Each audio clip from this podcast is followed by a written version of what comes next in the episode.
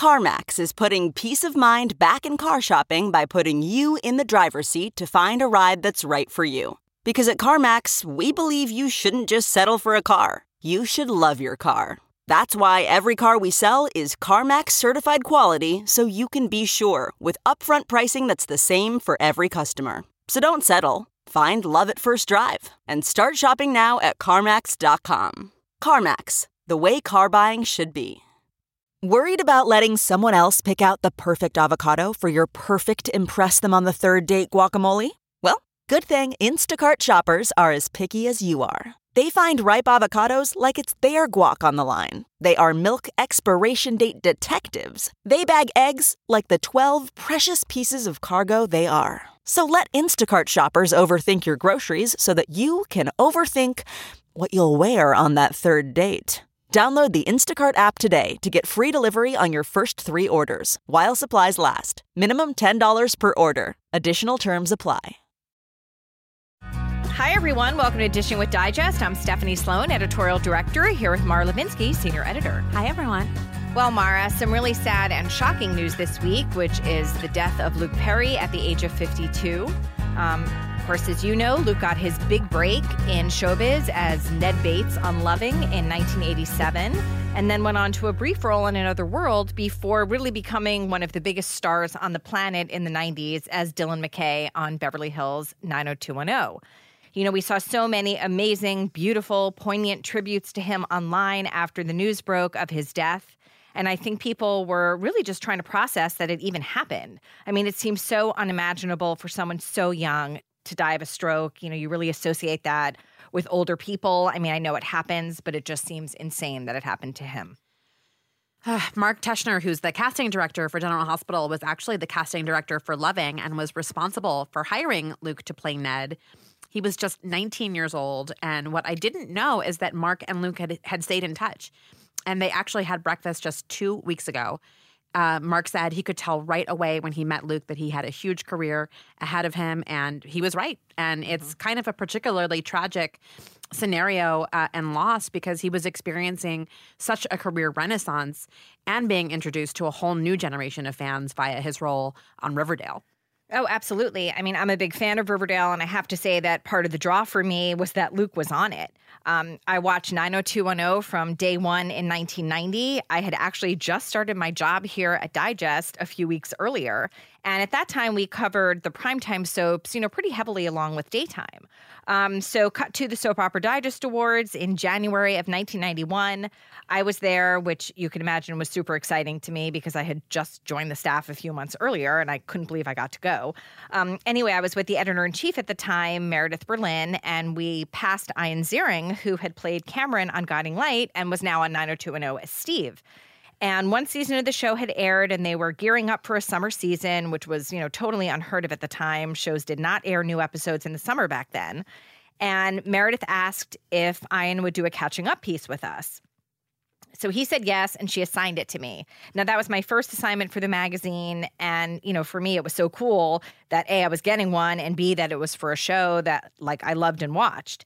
So I talked to Ian on the phone, and when we were done, he said, Do you want to talk to my friend Luke Perry? He's on the show with me as Dylan and used to play Ned on Loving. So I said, sure. And I did the interview and we printed it like maybe that May. And then 90210 just exploded after that summer season. And we used every single word of that interview that I did with Luke um, in the months ahead. And, you know, it's always been my big claim to fame story here. And now it just has like a layer of sadness to it. I definitely think you take the cake for most memorable first interview among our staffers, although I think mine was Taye Diggs, which is not too shabby. not too shabby at all. Um, I also spoke to Days' Josh Taylor this week, who plays Roman, but uh, who played Jack McKay on 90210, who was Dylan's dad. And so he worked very closely with Luke. Um, you know, he was obviously shaken up by the news they had not really been in touch, but Josh just had the nicest things to say about his experience of working with Luke back in the day. You know, Josh said his big takeaway is that as cool as Dylan McKay might have been, Luke was even cooler.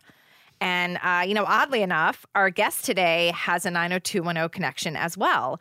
It's Days' Bryan Dattilo, who actually auditioned for the role of Brandon and his sister Kristen was in the running to play Brenda back when they were casting the show.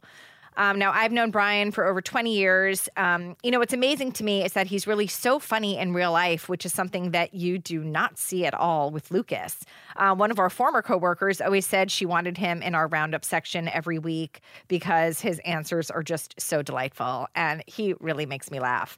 Um, but you know, when Ron Carlivati came aboard as head writer, he really gave Bryan some of the best material he's ever had in his 25 plus years at Days. And I will still complain about the fact that he was not nominated for an Emmy last year because he totally deserved it. I agree. I agree. Well, Bryan is someone who, of course, I have watched for years, and I feel like I know him because of all of the stories I've heard about him over the years. But I had never met him until I saw him at the cocktail hour before the daytime Emmys, maybe two years ago. And I beelined for him and introduced myself. I probably dropped your name, and it took about 14 seconds for me to realize that the hype was real. He is just as charming and warm and real, and I, I could not be more excited to talk to him today. Well, then let's get him on the phone. Hi, Bryan. Hi, everybody. How are you? Good. How are you? I'm so good. That was my my fake hello. Oh, that was a great fake hello. well, thank you so much for joining us. You're welcome. Um, so, well, let's start. You're back at the studio doing this interview, which means you're back filming. Uh, so cool, right? Right. Because um, Lucas, so cool. as we know, had been given a rest. So, how did this return come about? It was really a, a pleasant surprise for me, for Bryan. But Lucas, I think, just gets dragged back. Um, I'm not sure if you're referring to this time or the last time I came back, but both times have to do with unhealthy relatives. Oh, t- spoiler alert. How's that for a tease? That's a good one. Yep. So you said it came as a surprise to you, but you've you've come and gone so much over the years. Like you had to know it wasn't the end for Lucas. Well, I just thought, you know, that you know things start and things end. So at, at some point it's going to end, and I thought that was the time it, it was going to be. I actually really did think that was it. Um, so, you know, once you're once you're in the Horton living room and you're you're hanging your ornament and you're like, ah, oh, one last time for the Gipper, then you feel like, oh, that could be it. That could be it, you know. But then Julie said this will always be your home. So then I kind of thought, well, maybe the door's open but I, I definitely was surprised, but pleasantly. It was usually there is like about a year in between each little break, um, but there's been a two-year break before too. So I, I really didn't know, so I was surprised. Well, how'd you spend your time away from the studio? Boy, that's a good question. How do I spend my time away from the studio? Just like life takes over as being a dad and a husband and an owner of two crazy dogs and you know, the main watchman of the neighborhood. I'm like the number one neighborhood watch guy. Oh. I, I just what does that entail? oh, okay. I, like, that, that, I mean, I saw. I walk around my neighborhood with like a with a nightstick and a bobby, you know, one of those like English helmets. Is there like a stiff no, competition I, between you and the number two neighborhood watchman? Uh, yeah, there there actually is. There actually is. His name's Mike, but I don't want to tell, I don't want to tell you his last name. Um, but Mike, yeah, he thinks he's big on that block. Um, no, I just basically just you know running around. I've been trying to revamp my my my um, acting profile outside of days. So there's new agents, new managers. There's new headshots to be taken. There's always social media to keep updated, and you got to like, you really have to have your team together these days. Um, in the past, I kind of thought I could do it all on my own, and that's just not the case in this business. You really need help. You need people pushing you and people getting you out there for other auditions and can't be complacent. So a lot of it is just trying to up the game with the the acting thing and get updated with that. Mm-hmm. And how's that and been? there's always acting class. There's always acting class that I never go to. But, but you think about going. That's just an option. yeah, I think about going all the time. My sister says, "Why don't you come to acting class?" And I'm just like, eh, I don't know. Um, I I think that it's important, you know, as an actor, you got to do a lot of work outside of the actual job. I dropped 20 pounds since I was last on the show, so that was kind of fun. Actually, 25. Mm-hmm. Um, you're looking good got, on your social got, media. Well, I got way too big just being lazy and not working out and eating what I wanted and not thinking about what I was putting in my face. And then next thing you know, you're like 185 pounds and no one's telling you, dude, stop. They're just kind of like looking at you laughing. So I was like, dude, what's up with this? Maybe I should start losing some weight. So I did. And I, I just got into a routine daily where I, I wake up early and do a two hour routine in my house. So I don't really go to a gym that much. I mean, I go to a gym like maybe once or twice a week to do cardio, but most of my workout is at home doing like leg lifts and planks and dips on the table and calf raises on my steps. And then you got I have this stick that I use for my obliques. And and then a lot of it after a 2 hour workout is you don't want to eat bad. You want to eat healthy so you start drinking more water you start eating better and then you start losing weight and then you start feeling better about yourself so it kind of just snowballs so luckily for me I have an addictive personality so I just got addicted to working out again and eating right as opposed to getting addicted not doing it. Mm-hmm. I just kind of substituted the addiction. But I mean, it's a your, your appearance is a huge part of being an actor, and you can't just say, you know, I'm a good actor. Why aren't I working? Well, you have to have the whole thing. You have to clean yourself up, and you have to look good, and you have to get in shape, and you got to get your hair right, and you got to cut your eyebrow hair. You know, there's a lot of things men my age have to do to look good. So you just gotta you gotta almost like make it a priority just to be in shape. Mhm. So that's that's where I'm at now. You're just working on your manscaping. Got it. Yeah, just, well, yeah, just work, and then it just it relates to so many other things because then you don't get you know the anxiety, you don't get the pressure, you don't get you know all the things that are associated with all the negative stuff that kind of snowballs in your life. You you get the positive stuff snowballing. So So shirtless That's what I'm trying to scenes, not a big deal for you. and I look better. People say I look ten years younger, which is nice.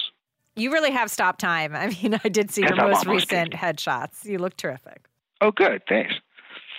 Thank you, babe. All right, so Bryan, let's go back to like the beginning. So you're from Kankakee, Illinois. I'm from close to there. Uh, how did you Yeah. wind up in LA?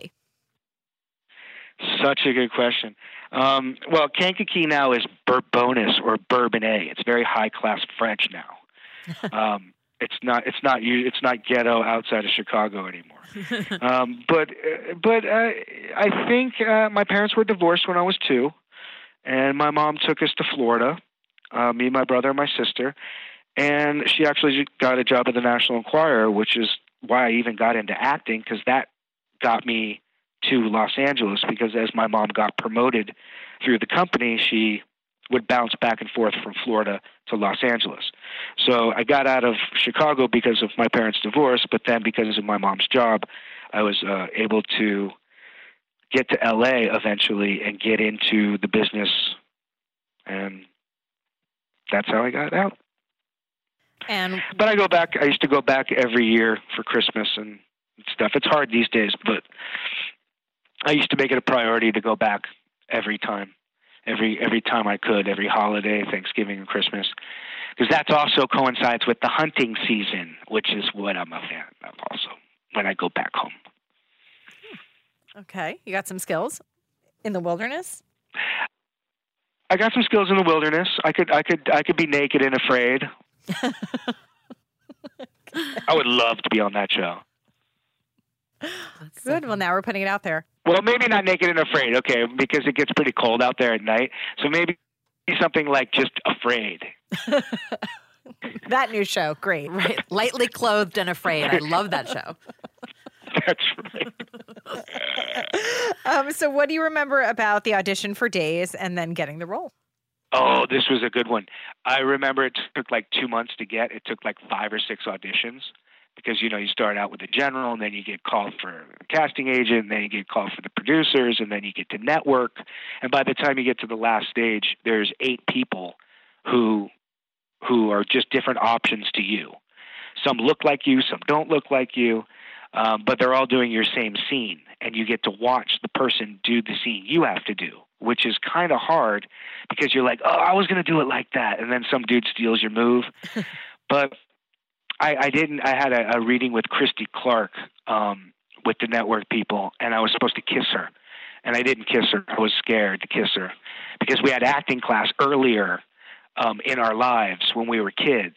So I was like, oh no, this is so awkward because we're kind of friends and I have to kiss her. So I didn't kiss her. And then after the interview, they were like, "Why didn't you kiss her?" And I was like, "I'm sorry, I'll kiss her right now if you want me to." and they're like, "No, you can you can kiss her on your callback." And I was like, "Oh, cool, I get a callback," and that was network. So then when I got to network, um, I think I even said my lines wrong when I was being tested. I like I like my dyslexia kicked in and I flipped some some lines around and I didn't stop and they kept it because I didn't stop and they they appreciated the fact that I wasn't thrown by my own mistake. So I thought they thought, "Oh, this guy could be efficient." and then they got me on stage and I couldn't remember anything for the first 5 years. they were like, "This guy's smart," we think. And then when I got there, they were like, "This guy's really dumb. this guy has a lot of learning disabilities." But it was it was hard to memorize. It took me seriously. It took me about three four years to to get it down. And um, you know, the only thing I can attribute it to is is a lot of people taking their time with me early. Um, Deborah Adair, who played Kate, really went out of her way to teach me these little secrets about transitions and getting thoughts together and not worrying about the words themselves, but the actual thoughts. And that kind of freed me up to to be a little more, you know, efficient. Um, but it's a hard gig, you know. Every every single time I come here, it's a challenge. It's a hard it's it's it's a hard thing to do being a soap opera actor only having you know a, a little bit of time to perfect an episode. And then when you get to the to the stage you know you got to throw your blocking and your direction and your notes in there and the heat of the lights are on you and the pressure of the work day.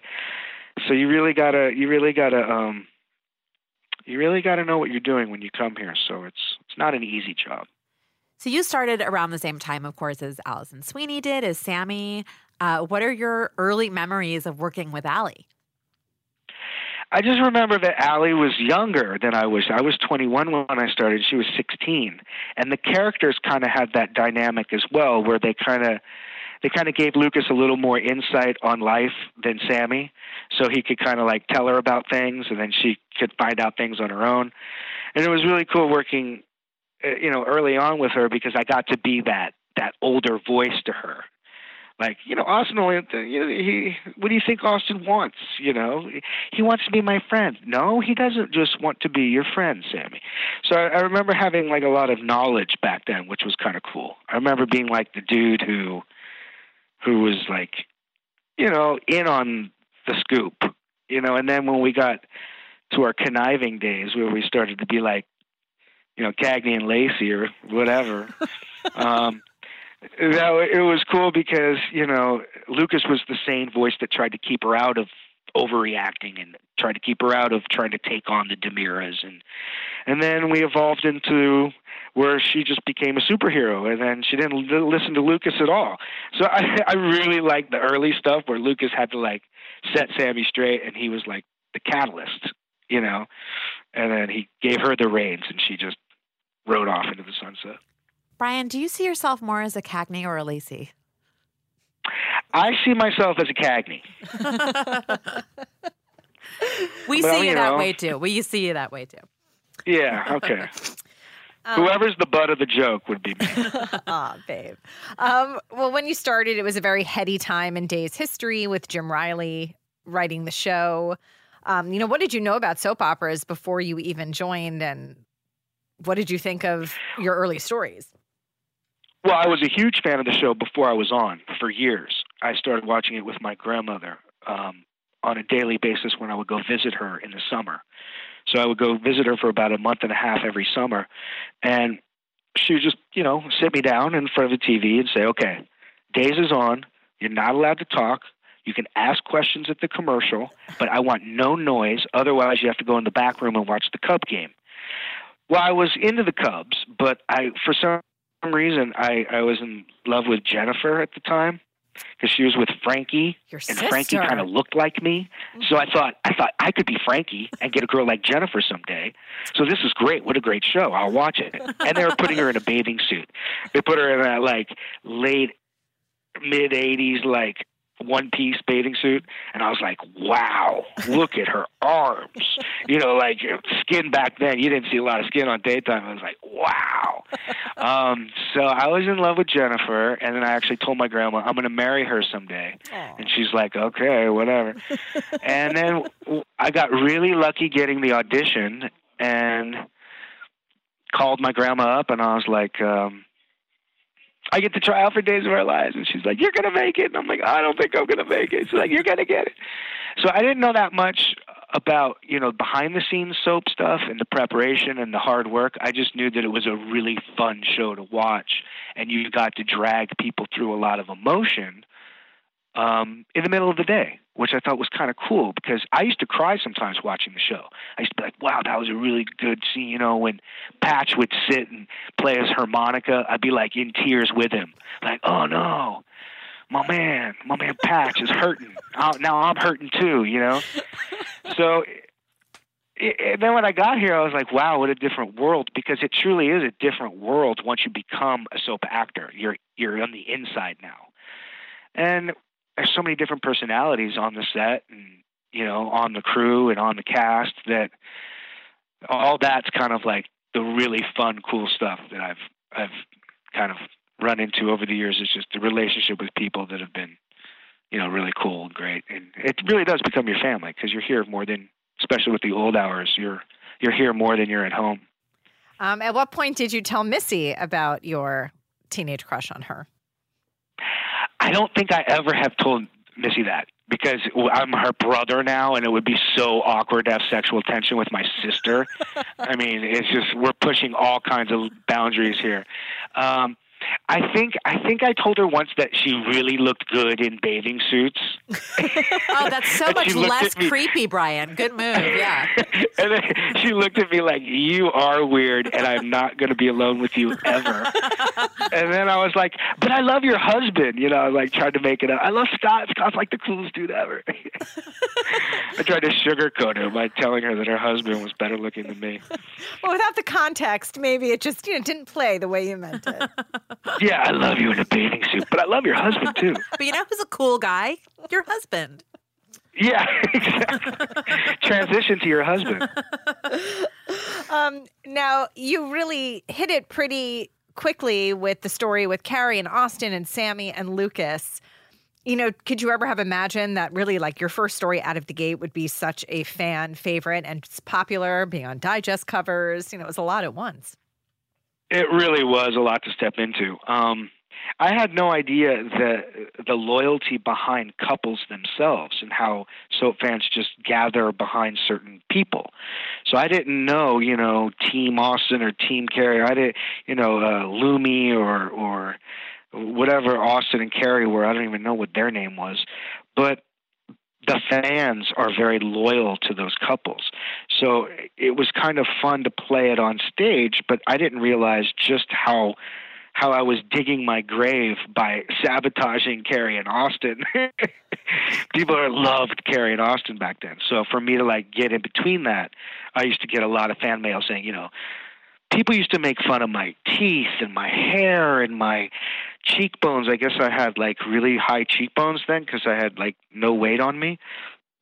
And I, it was before I got my teeth fixed. So people were like, Lucas should just leave Austin and Carrie alone with his bad teeth. and then you'd be like, whoa, these people are really invested in this. This is this is not just a show for them. This is this is personal. This is this is something that they really, you know, raise a flag for. So I remember being tripped out by that in the beginning, going, "Wow," you know. And then I remember relishing the the the the bad guy part that I got to play so early just because of that just because I wanted people to send me hate mail. I wanted people to get so mad at me that they had to to sit down and write me a letter and tell me how what a dork I was. So that that to me was like a success. I was like oh wow I'm really doing it. I'm I'm actually you know influencing how people view me. This is really cool. So it was a lot of work dialogue wise I wish that I had that chance to kind of go back and do it when I was a little more familiar with memorizing and and acting in in itself because there's so many great moments I feel like oh my god I'm so bad. That was that was, that was such bad rookie acting. I wish I could get those storylines back and sink my teeth into them now. Sink your new teeth into them. I sink my veneers into them now. That'd be insane. Um, how did you feel when the show made Lucas a Horton? I mean, that really solidified you in a way into like the first family of the canvas. Yeah, well, that was that was a blessing and a punishment because it I, I got put you know into a, a, a royal realm, which is the Hortons.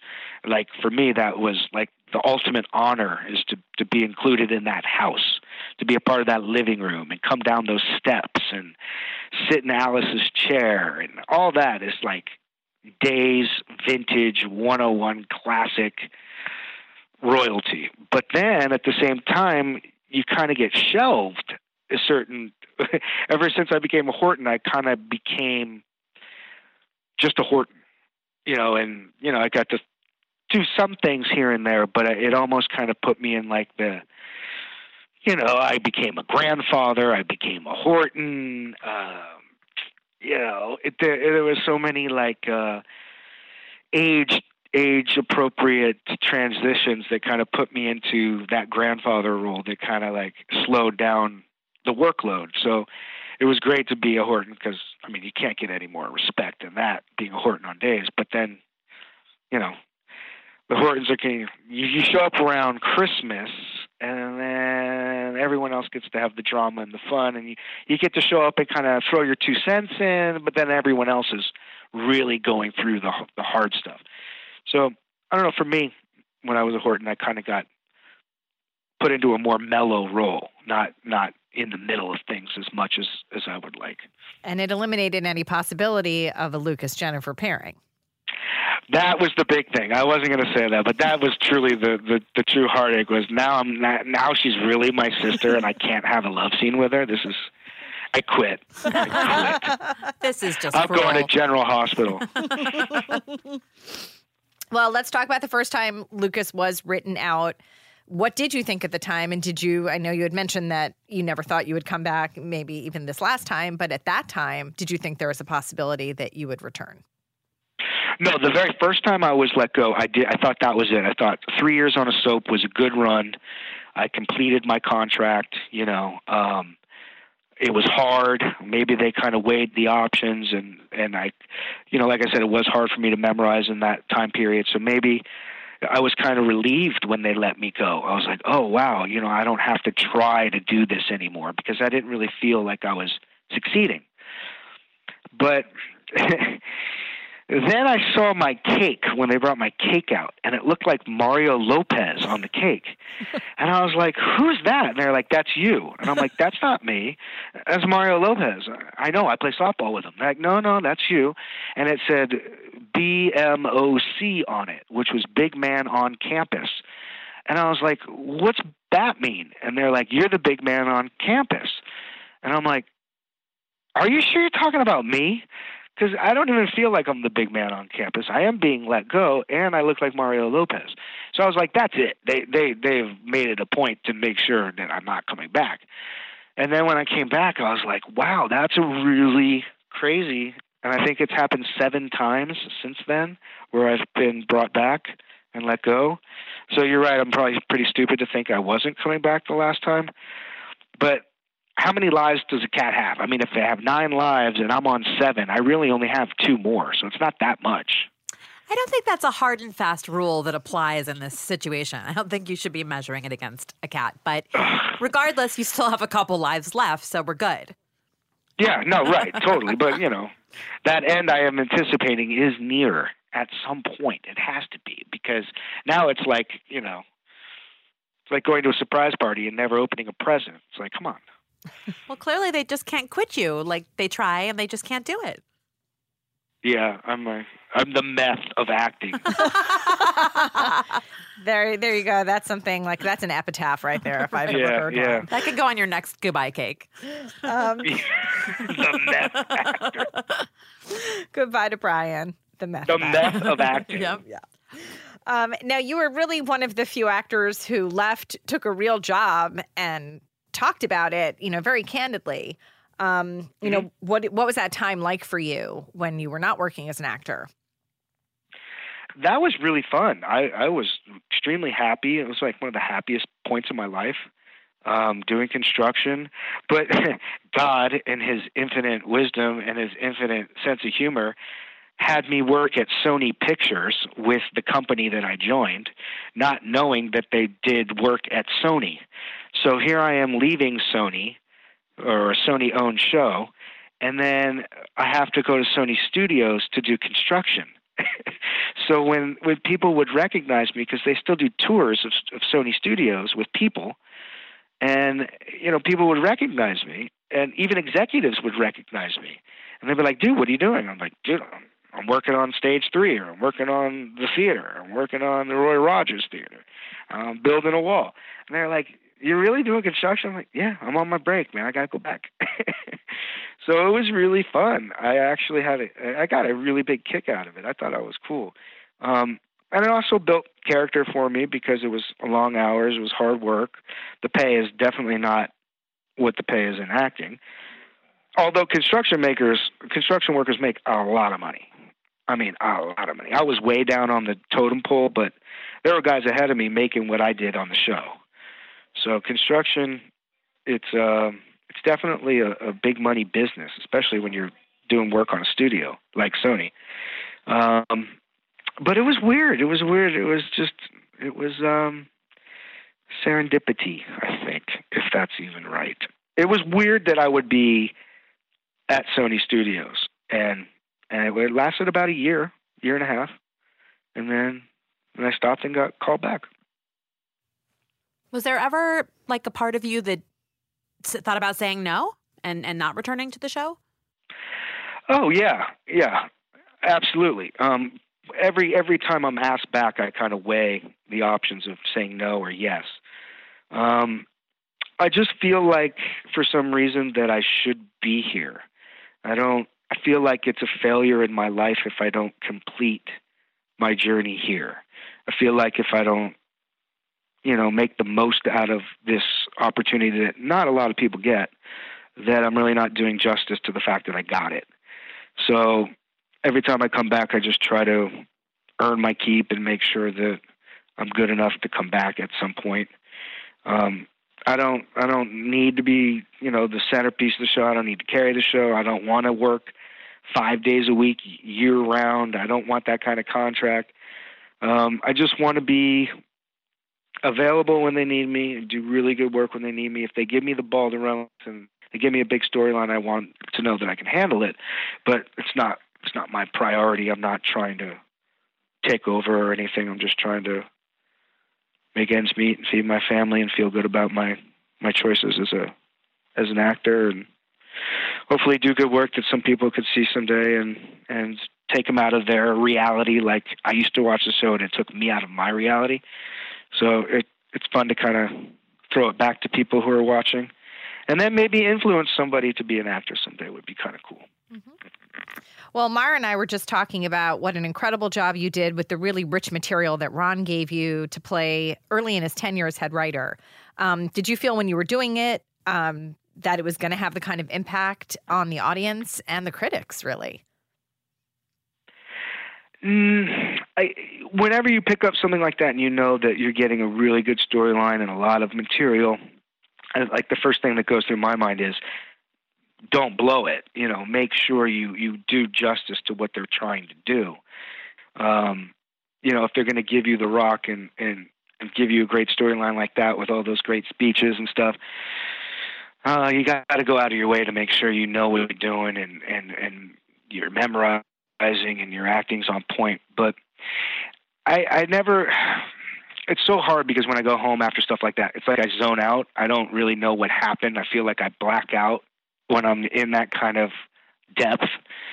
And then I get home and they're like, you know, uh, how was today? And I'm like, I, I think I did horrible.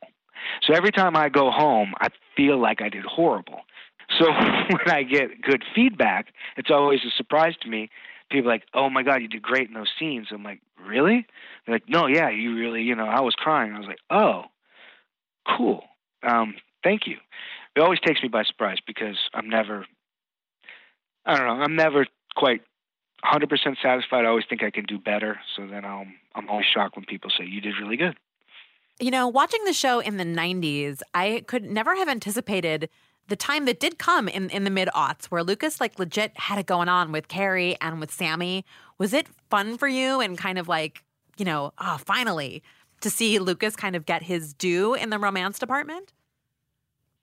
Yeah, that was fun. I mean, it's it's it's actually more fun to play the guy who doesn't get the girl than the guy who gets the girl. I feel like you have more I don't know, you have more to stand on. You're hungrier, you know, you're you have an edge, you know, and the girl kind of like calms you down and makes you sensible and all of a sudden you're the voice of reason and you know i i kind of liked being the guy who didn't get the girl. But when you do get the girl it is rewarding because you feel like oh you know i'm not i'm not a total lost case. I i actually can get the girl too. Um but it's not my priority. It wasn't like, oh, I'm rewarded with getting the girl. I, I would almost rather not get the girl. Well, you've certainly had experience with that since that story. Yeah, I know. I know. Um, Yeah. So tell us about working uh, first with Judi and then with Nadia. Well, Judi is just the most soulful, incredible, special, sweet, wholesome woman. Wholesome until she starts talking in crazy sex. I did just raise my eyebrow Then- to Mara when you used that then, word. then then she's just great. But I've never met someone who has such a, a an amazing soul who's just such so giving and so caring and so emotionally available and open and but strong you know strong and and um assertive and just great with the dialogue and do you want to run? Do you want to run? You want to run lines? Let's run lines. I got an idea. Let's run lines. Like she's like loves to run lines. so for me, it was like she's so enthusiastic about being here. How can I not be? You know, she was so enthusiastic about we get to work together, and I was like, okay, you know, it, like it rubs off on you. You can't help but be affected by her. Um, Nadia is is is great and, and extremely cool, but in different ways. Nadia is kind of like says stuff under her breath that would just make you crack up hilariously, and and she's she's very real, you know, and she's very. I'm so over the soap opera thing, you know, and she's she's like, why do we always have to look good? And you know, because she looks good naturally, so Right. she doesn't have to do anything to look good. So she's like, why do we always have to look good? Why is it so important? but she's she's so great, you know. She's such a talent, and she's so cool to work with, and obviously so beautiful, but so unaffected by the whole setup of daytime. She's just, you know, she's a mom who's at work and she's waiting to get home to her man. So she's really cool, great to travel with. Both Julie, uh, I mean, both Judi and um, Nadia are great to travel with because I travel with them quite a bit too. So traveling with them is a great time. well, what do you hear in your travels from fans? Like, what's their probably number one comment to you? Uh, a lot of people seem to be uh, appreciated the hard work I put in on the the Will storyline, or you know the the storyline where I was battling my alcoholism and stuff. Um, so whenever I hear that, I always feel. I always get like a personal story from a fan because they'll always say, you know, my dad had a drinking problem and we looked the other way for years, but you know, I went through a lot of similar things that that you put people through or that you felt guilty about.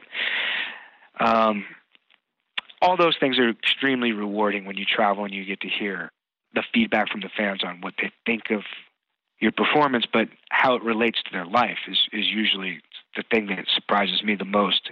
And how people feel like they're a part of your life too, which is really, really, really cool. I mean, I don't think you can get that anywhere else outside of any other entertainment genre, except if you're a Trekkie.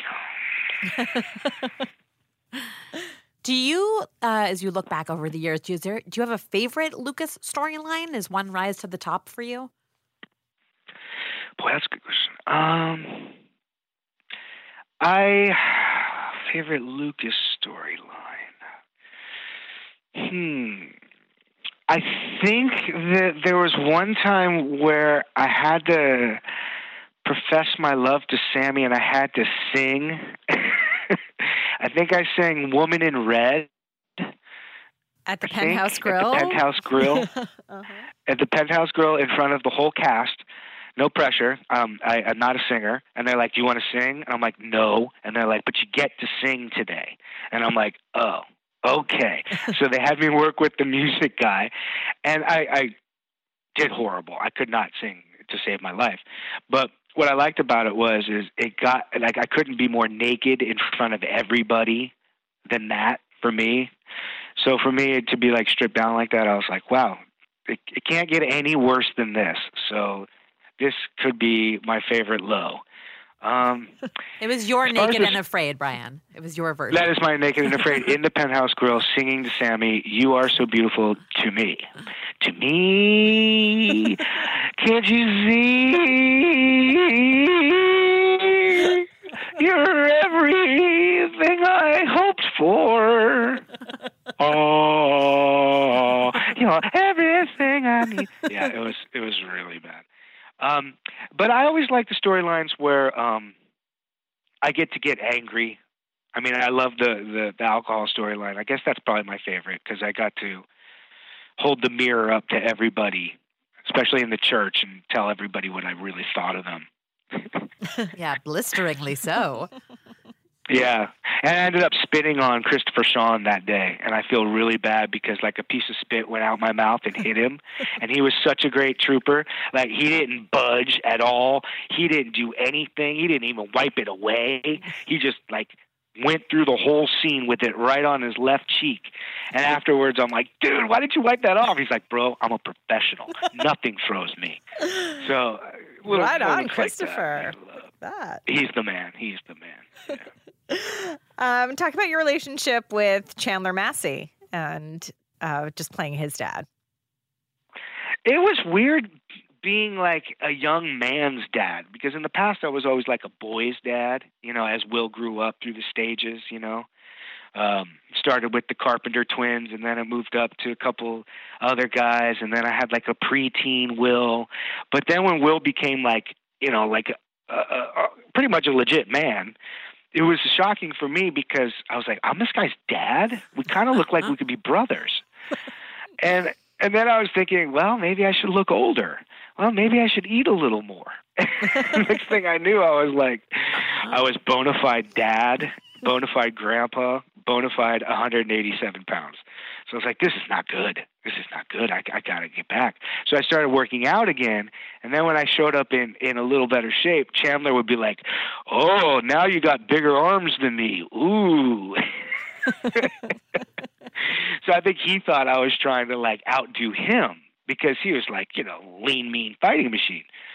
But no, no. And then he kept getting Emmy after Emmy. And like, I've been slaving my whole life to even be considered for an Emmy, and that hasn't happened yet. So for him, I was like, dude, how do you do it? How do you just come out here and get three Emmys like right off the bat? And he's like, oh, I don't know. You know, he just does his thing, eating his kale, being his GQ self, you know. And I was just like, come on, bro, give me your secrets. Tell me what's working for you. Tell me, I want to, I want to steal a page out of your book. And you're like, no, man, no, you know i just to be that young and that together I, I i envy him. I was i was a mess when i was that age. I was like neurotic and weird and full of myself and egocentric. He's just like level headed nice cool. Nothing throws him. Great actor. Has the awards. I think he has like three or four side businesses that he's like making cr- crazy cash on you know he's got like property i think he owns.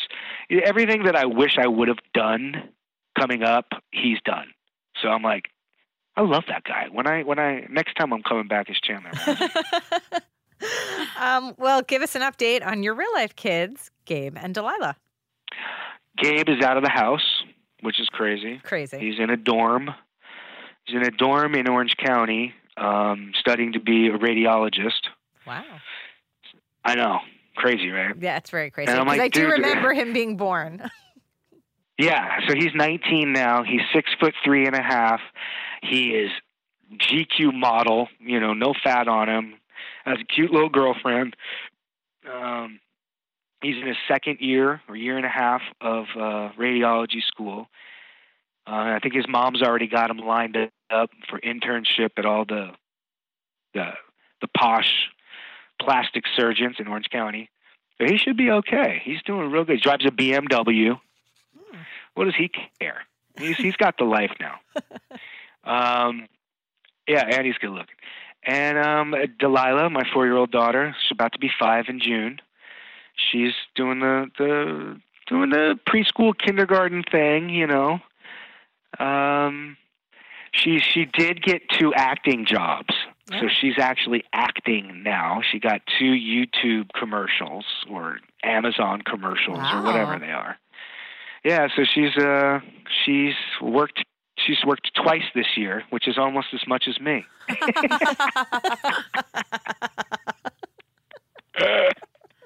we have the same W two amount right now. That's hilarious. Well, No, no, she's she's tearing it up, and she's you know she's she's really into Beauty and the Beast. So I have to recite every line from Beauty and the Beast. I have to act like I'm the Beast who's dead. Oh, Belle, you came back for me. And then she says, "Of course I came back for you." And then I say, "It's okay. Uh, at least I got to see your face one more time." And then she says, "Oh, but it's all my fault." And she goes into the whole guilt Belle thing, and then, but I love you. And then I have to turn into the prince, and then she has to say, "Oh, you are those are your eyes." Oh, and then we'll hug and dance. Some of your best work. So amazing. Play that. out. I have to play that out about fifteen times a day. Daddy, be the beast, and you're hurt. Go ahead, now go. You're hurt. Um, well, as you are about to mark now 26 years since you first came to Salem, um, you know, what do you think about when you think about this journey of playing Lucas and just how it's changed your life? Well, I think uh, not only has it changed my life, it's it's become my life. It's become everything that I that I will probably stand for when I die. Is I'm Lucas from Days of Our Lives. That's who I am. So I'm I'm totally great with it. You know, Pat Muldoon used to tease me back in the day, bro. You're gonna be Lucas forever.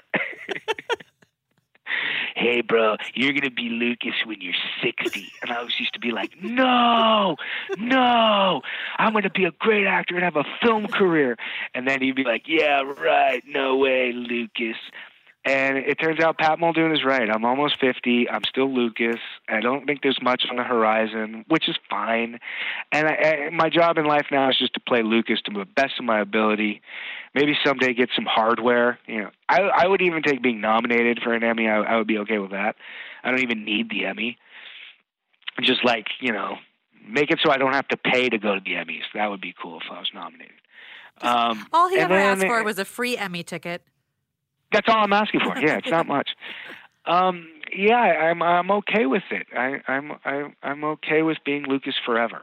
So I've I've I've learned to accept my real fate. Yeah, with belated thanks to Pat Muldoon for helping you prepare. Yeah, thanks, Pat. You're all hard, bro. Um, well, as always, thanks for chatting with us, Bryan. It was great to No catch problem. up. Thank you, guys. Thank you, Bryan. Have a good day. All right, but Thank you so much for joining us. Thank you to Bryan Dattilo for being our guest. If you like this podcast, subscribe wherever you listen to podcasts. Be sure to pick up a new issue on sale now and come back next week for another podcast.